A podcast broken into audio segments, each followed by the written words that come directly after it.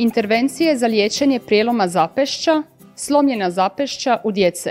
Dobar dan, ja sam doktorica znanosti Andrijana Perković-Paloš, suradnica Hrvatskog kokrejna. Prijelomi zapešća su najčešća ozljeda kostiju u djece, što uzrokuje veliku bol, teškoće i utječe na život djece i njihovih obitelji. U sveobuhvatnom kokrejnovom sustavnom pregledu iz prosinca 2018. Joanne Elliot, glavna urednica kokrejnove skupine za traume kostiju, zglobova i mišića sa sjedištem u sveučilištu Manchester u Velikoj Britaniji, sa svojim kolegama također sa sjedištem u Velikoj Britaniji, proučavala je razne intervencije koje se koriste za takve prijelome i ona iznosi rezultate u ovom glasovnom zapisu.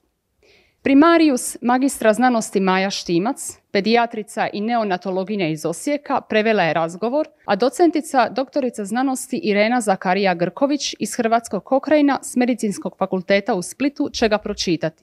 Većina prijeloma zglobova u djece su prijelomi zelene grančice, koji se nazivaju i prijelomi torusa, gdje se površina kosti izbočuje. Ti manji prijelomi dobro zarastaju, često samo uz potrebu da dijete nosi udlagu oko zapešća ili podlaktični gips tijekom 2 ili 3 tjedna.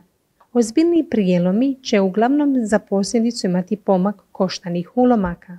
Tada se može primijeniti postupak koji se naziva repozicija.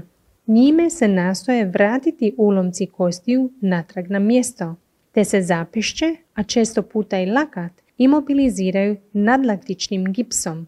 Kada se razmatra kirurški zahvat, to obično uključuje stavljanje žica kroz kožu u repozicioniranu kost, nakon čega ponovno slijedi imobilizacija gipsom.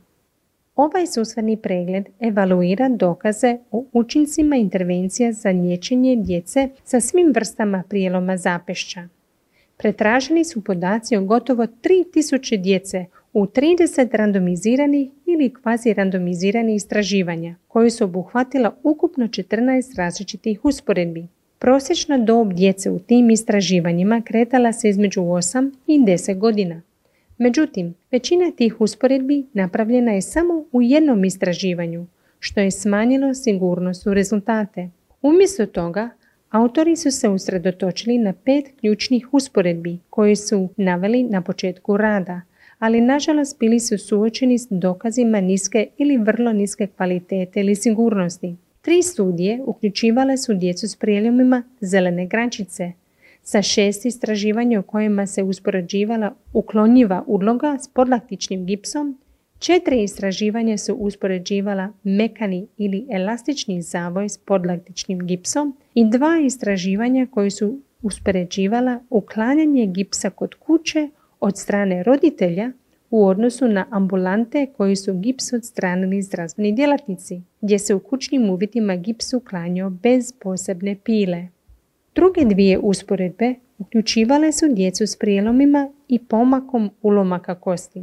4 istraživanja su usporedila liječenje podlaktičnim i nadlaktičnim gipsom, a u 5 istraživanja uspoređeno je kirurško liječenje sa žicama uz imobilizaciju nadlaktičnim gipsom s liječenjem samo nadlaktičnim gipsom.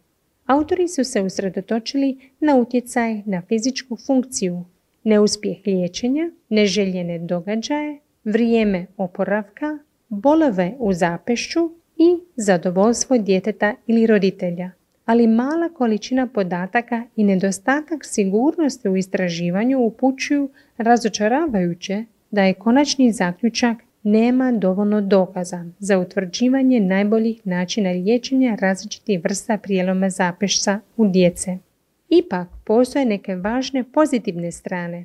Pronašli su ohrabrujuće dokaze o potpunom oporavku prethodne funkcije bez ozbiljnih neželjenih događaja, uključujući naknadne prijelome zapešća za ispravno dijagnosticirane prijelome kosti tipa zelene grančice, bez obzira koji način liječenja je primijenjen.